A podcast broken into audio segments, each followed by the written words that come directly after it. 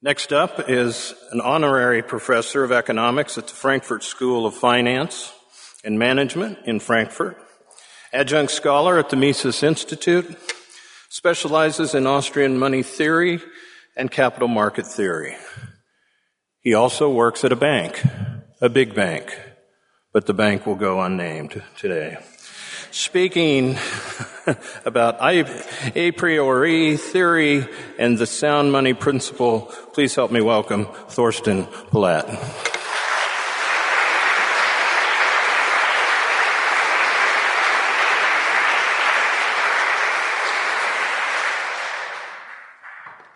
Ladies and gentlemen, it is a great honor for me to speak at the Supporters Summit of the Ludwig von Mises Institute in Vienna.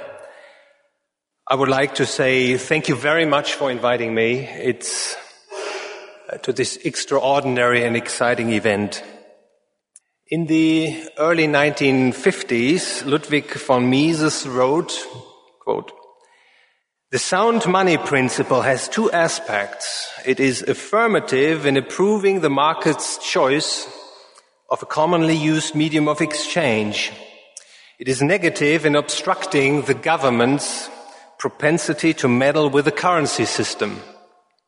And further, it is impossible to grasp the meaning of the idea of sound money if one does not realize that it was devised as an instrument for the protection of civil liberties against despotic inroads on the part of governments. Ideologically speaking, it belongs in the same class with political constitutions and bills of right. So to me, the sound money principle stands for first, free choice of currency, meaning money that is chosen in the free market by the free supply of and free demand for money. And second, the sound money principle stands as a defense line against government violations of individual property rights. Now we can say that if money does not comply with the sound money principle, that is, if it is unsound money, it will erode and eventually destroy civil liberties by despotic inroads on the part of government. Such a statement, no, that's fine. So, thank you very much. Such a statement can be shown to be irrefutably true as it is derived from the sound money principle. And the sound money principle can be traced back to the irrefutably true axiom of human action, which is at the heart of praxeology, the logic of human action, as, as Mises termed it. In the remainder of my talk, I would like uh, first to briefly point out that praxeology is a priori theory, and second, I would like to show that the sound money principle can be logically deduced from praxeology. And third, I will explain, based on a priori theory, that sound money will be replaced by unsound money once public ownership of government has been put into place and that the purchasing power of fiat money will be increasingly destroyed. One of Mises' path-breaking achievements, and there were many, is that he reconstructed the science of economics along the lines of praxeology. And at the heart of praxeology is the axiom of human action. The axiom of human action is of a rather special quality it meets the requirements of an so-called a priori synthetic judgment, as the German Prussian philosopher Immanuel Kant called it. To explain, a priori here means knowledge that comes to us without or irrespective of sensory experience. A priori knowledge is within our minds, so to speak. It is knowledge about reality and for obtaining it, one does not have to take recourse to observation. Two examples may illustrate this insight. First, if this thing is one meter long, it is not two meters long. Or if A is taller than B and B is taller than C, then A is taller than A. These statements are a priori true. Synthetic means that one adds to a concept, say body, a predicate, say heavy, which is not thought in the concept before. An example is, all bodies are heavy. You would have uh, to learn from experience that bodies are heavy. You wouldn't know this a priori. You would therefore expect that synthetic judgments are so-called a posteriori judgments. That is, they are derived from experience. Now, Immanuel Kant maintained that they are so-called a priori synthetic judgments. Judgments that neither repeat the meaning of the concept tautologically, nor express new information about the subject term on the basis of experience. A priori judgments are hard to detect. To Kant, a priori synthetic judgment must meet two requirements. First, they are not derived from experience, but from inner reflection. Second, they must be self-evident. That is, their truth value cannot be denied without running into an intellectual contradiction. Mises' axiom of human action meets both of these requirements. The action, the axiom is not derived from sensory observation. To understand that human acts, that humans act stems from a reflective understanding, not from observation. And the axiom is self-evident. The truth value of the axiom of human action cannot be denied as such a denial would be a form of action and thus contradict the very statement that there cannot be human action in the first place. Having said that, praxeology provides us with true knowledge about the outer world, and such knowledge is valid independent of sensory experience. It is in this sense that we can speak of praxeology as a priori theory. An a priori economic proposition, and a proposition is a statement that claims to say something true about reality, informs us about the relationship between observable events and the counterfactual alternatives to these events. An a priori proposition tells us about the outcome of a certain action. Consider the following a priori proposition. A rise in the money supply will lower the exchange value of a money unit. Below the purchasing power it would command had the money stock remained unchanged. From praxeology, we know that the law of diminishing marginal utility is implied in the axiom of human action. This law basically says that the marginal utility of a unit of a good declines if the supply of the good increases. We can say, therefore say with certainty that a rise in the money stock necessarily lowers the purchasing power of a money unit. This is, of course, not to say that a prioristic propositions allow us to make an exact forecast in a quantitative sense. For instance, we do not know how, by how much the purchasing power of a money unit declines if and when the money stock increases. However, a priori theory can tell us in advance, that is, without engaging in social experimentation, whether or not a given action can or cannot bring about the promised effects. For instance, we can say with certainty that the rise in the money supply doesn't convey any social benefits. As money's sole function is the means of exchange function. What a rise in the money supply does is benefiting the earlier receivers of the newly created money at the expense of the later receivers of the new money balances. One does not have to take recourse to testing to see that a rise in the money supply lowers the purchasing power of money, doesn't create output and jobs, and leads to a redistribution of income which doesn't conform with free market principles.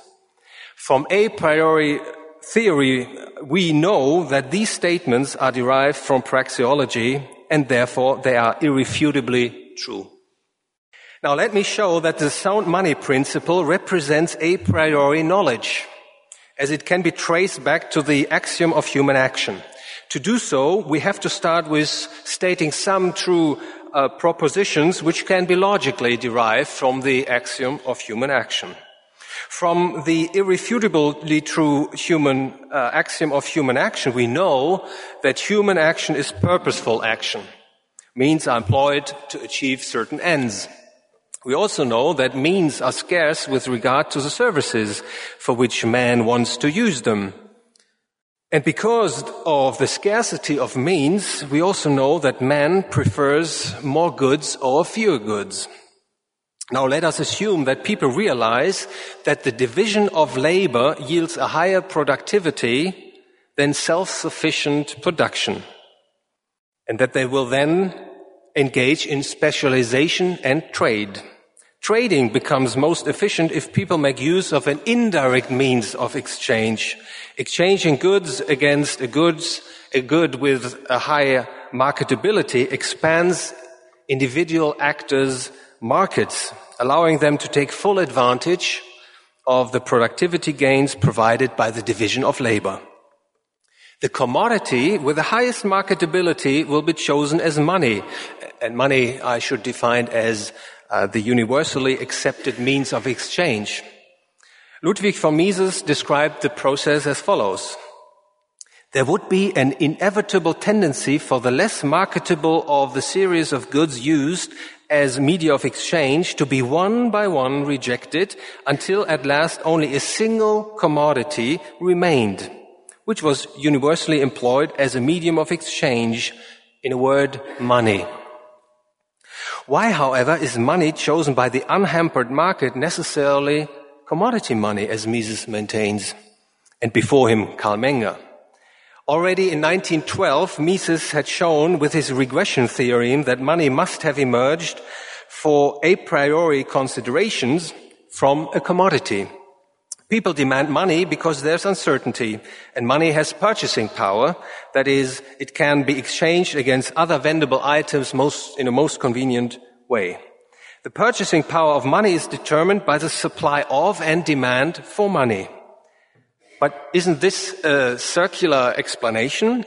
If the purchasing power of money is determined by the supply of and demand for money, how can this explained the demand for money, which is, as I said earlier, determined by the purchasing power of money. Mises, in his regression theorem, found the answer to this question. He explained that the demand for money in the present can be explained by money's purchasing power experienced in the immediate past.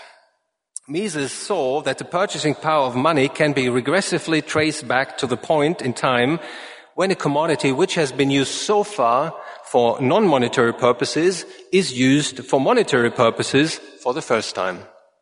From a praxeology, praxeologically viewpoint, we can conclude, therefore, that in a free market where people are assumed to be governed by self-interest and have the ability to appreciate the higher productivity resulting from a division of labor, money must emerge in the form of a commodity.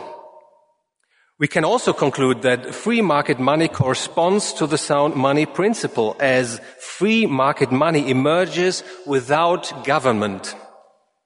Government playing no role in this spontaneous selection process. Against this backdrop, the following question arises.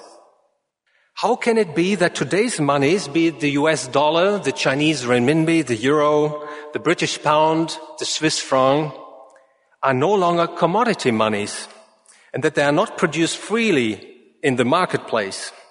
Today's monies are so-called fiat monies, monies that represent intrinsically valueless paper tickets or bits and bytes on computer hard disks.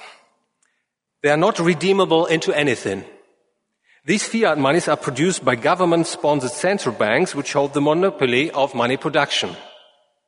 We know from history that the gold standard was, in an admittedly prolonged process, replaced by fiat money. In general, mainstream economists maintain that this happened because the gold standard failed, as it didn't allow for a flexible or politically motivated change in the money supply. However, a priori theory offers a different explanation of why the gold standard, sound money, was replaced by fiat money, so unsound money. The central element in this a priori explanation is the concept of government. Murray Rothbard developed a new Austrian theory of government, or state for that matter. He defined the state as follows. The state is that organization in society which attempts to maintain a monopoly of the use of force and violence in a given territorial area. In particular, it is the only organization in society that, that obtains its revenue not by voluntary contribution or payment for services rendered, but by coercion. Rothbard not only explained that government is incompatible with a free market society, he also outlined in his fantastic book, What Has Government to our, Done to Our Money, how and why commodity money was replaced by fiat money. Again, the key element in his explanation is government, or to be more precise, public ownership of government. Professor Hans Hermann Hoppe explored in greatest detail the economic uh, and ethical implications of public ownership of government, or you could say majority rule, as represented most prominently by democracy, rep- republicanism, showing that once public ownership of government is put into place, ever greater vi- violations of individual property rights will be the logical consequence. Two interrelated factors explain this. First, under public ownership of government, there will be temporary caretakers of government power, so-called politicians or the ruling class. Assuming self-interest, the caretakers of government will use their temporary government power to their own advantage, whatever this advantage might be. The caretakers of government will try to maximize, and this is important, their current income rather than the present value of all future government revenues. For what the temporary caretaker of government doesn't consume in the present, when he holds government power, he won't be able to consume in the future. And second, public ownership of government also means that those who want to be among the class of the rulers need the support from the majority of the people. The latter, also assumed to be driven by self-interest, will support those who will provide them with desired monetary or non-monetary benefits. The caretakers of government will have to muster the support of the majority of the voters to get into and stay in power. This can only be achieved by promising and providing potential voters with benefits they otherwise wouldn't or couldn't obtain. And these benefits will have to be expropriated and necessarily so from others. Assuming that voters prefer more goods or fewer goods, which is, as we have seen earlier, a logical implication of the axiom of human action, it becomes obvious why public ownership of government will necessarily result in progressive violations of individual property rights. Some forms of private property violations are more attractive uh, than others from the viewpoint of both the rulers and the ruled. Using fiat money is politically speaking much more attractive compared with obvious forms of expropriation and theft such as raising taxes. Having recourse to fiat money, Rothbard noted, government can appropriate resources slyly and almost unnoticed without rousing the hostility touched of by taxation. Rothbard then described the various steps, steps through which commodity money is replaced by fiat money including, for instance, the monopolization of the minting business, giving money a name uh, rather than defining it as a weight of the commodity it represents, etc. The final step in replacing commodity money by fiat money is allowing banks to suspend the redemption of outstanding banknotes or, or or demand deposits in money proper. In practice, it was gold. And this is actually what happened on 15th of August 1971 at the latest when President Nixon closed the gold window. In a television address, President Nixon said, quote, I have directed Secretary Connally to suspend temporarily the convertibility of the American dollar except in amounts and conditions determined to be in the interest of monetary stability and in the best interests of the United States. And further, the effect of this action, in other words, will be to stabilize the dollar. President Nixon's order meant that the US dollar was no longer redeemable in gold. The measure, of course, was not temporarily, it's still in place, and it did not stabilize the US dollar. Uh, since August 1971 until July this year, the greenback lost around about 82% of its purchasing power, uh, calculated on the basis of consumer prices. In the system of Bretton Woods, all major currencies, the British pound, the French franc, the Japanese yen, the D-mark, and many, many others, were linked to the US dollar. With the suspension of the redeemability of the greenback in gold, all these currencies were also cut loose from gold. Commodity monies became fiat monies.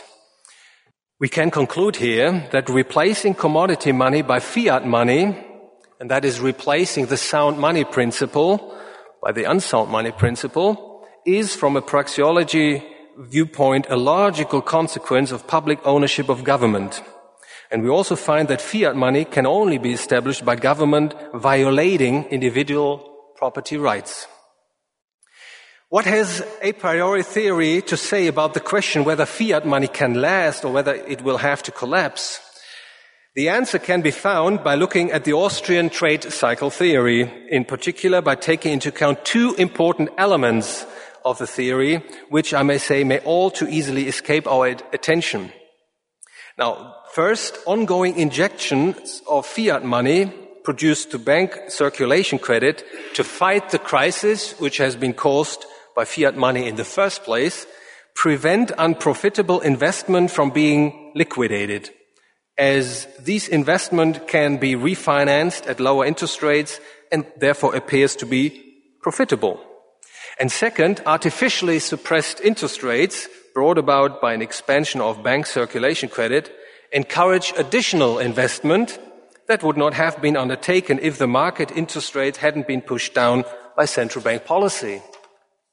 The consequence of these two aspects is that the economy's overall debt load keeps growing faster over time than real incomes grow, leading sooner or later to a situation of over indebtedness in particular so if and when government is in the hands of temporary caretakers.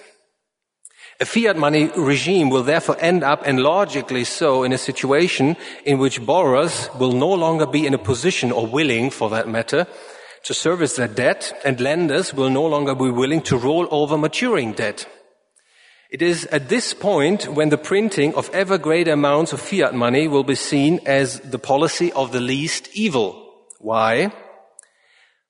Public ownership of government brings a growing degree of aggression against individuals' property rights.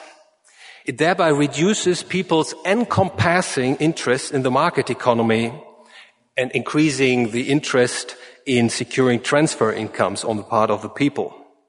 For instance, those employed by government and firms receiving orders from public sector entities will increasingly be in favor of an expanding government, as big government will give them at least the chance of bigger business and higher monetary or non-monetary incomes. In view of the possibility to obtain benefits, a growing number of people, all assumed to be driven by self-interest, team up with government, and so people's encompassing interest in the market economy will be increasingly eroding. Frederick Bastiat put the underlying logic succinctly. Government is that great fiction through which everybody endeavors to live at the expense of everybody else. Mises expressed the same insight when he wrote in early 1923, so a couple of months uh, before uh, there was hyperinflation in Austria and then later in November in, in Germany, quote, if a government is not in a position to negotiate loans and does not dare levy additional taxation for fear that the financial and economic effects will be revealed too clearly too soon, so that it will lose support for its program, it always considered, it always considers it necessary to undertake inflationary measures. Thus, inflation becomes one of the most important psychologically aids to an economic policy which tries to camouflage its effects. By deceiving public opinion, it permits a system of government to continue which would have no hope of receiving the approval of the people if conditions were frankly explained to them. In a so-called crisis, those close to government will indeed favor further increases of the fiat money supply over a government default, or the default of banks for that matter. For in a default, the beneficiaries of government cannot help but making income and wealth losses. By further increases in the fiat money supply, in contrast, the beneficiaries of government can hope to escape these losses, at least for the time being, or they can hope to benefit from further increases in the money stock as they are relatively close to government and thus benefit as early receivers of the new money over those who receive the money at a later point in time. So from the viewpoint of a priori theory, we know that if the sound money principle is replaced by the unsound money principle, which is, as I tried to point out, a logical consequence of adopting public ownership of government, the purchasing power of fiat money will be, and necessarily so, increasingly ruined by high inflation or even hyperinflation. In my talk, I have, to, I have tried to point out that the sound money principle can be deduced from the axiom of human action, which is at the heart of praxeology. We found that sound money is axiomatic in nature. We also saw that the sound money principle has been replaced as a logical result of public ownership of government by the unsound money principle. Money production is monopolized by government and government's power over money production has allowed for ever greater violations of individuals' property rights. Unsound money causes malinvestment, boom and bust cycles, and a non-market conforming distribution of income. And as a result of crisis fighting policies, regulation, taxation, prohibit, prohibitions, etc., government increasingly erodes individual freedom. Is there a way back to sound money or a way back to the sound money principle? Mises wrote, the belief that a sound monetary system can once again be attained without making substantial changes in economic policy is a serious error. What is needed first and foremost is to renounce all inflationist fallacies. This renunciation cannot last, however, if it is not firmly grounded on a full and complete divorce of ideology from all imperialist, militarist, protectionist, statist, and socialist ideas. The key issue for reestablishing the sound money principle is, to follow Mises, unmasking false theories. This is because theories are at the heart of human action. Mises put it as follows. Action is preceded by thinking. He who thinks a causal relation thinks a theorem. Action without thinking, practice without theory are unimaginable. A priori theory is a powerful intellectual tool for distinguishing between correct theories and false theories. In fact, a priori theory puts us in a position to unmask false economic theories ex ante. That is, we know before we put them in place whether or not they can achieve the desired results. From Mises' praxeology, which is a priori theory, we know that government brings unsound money with all its socially and econo- economically disastrous consequences, and that sound money can only emerge and be upheld in a private property society, where there is no government, at least where there is no form of public ownership of government. I would like to say thank you very much for your attention.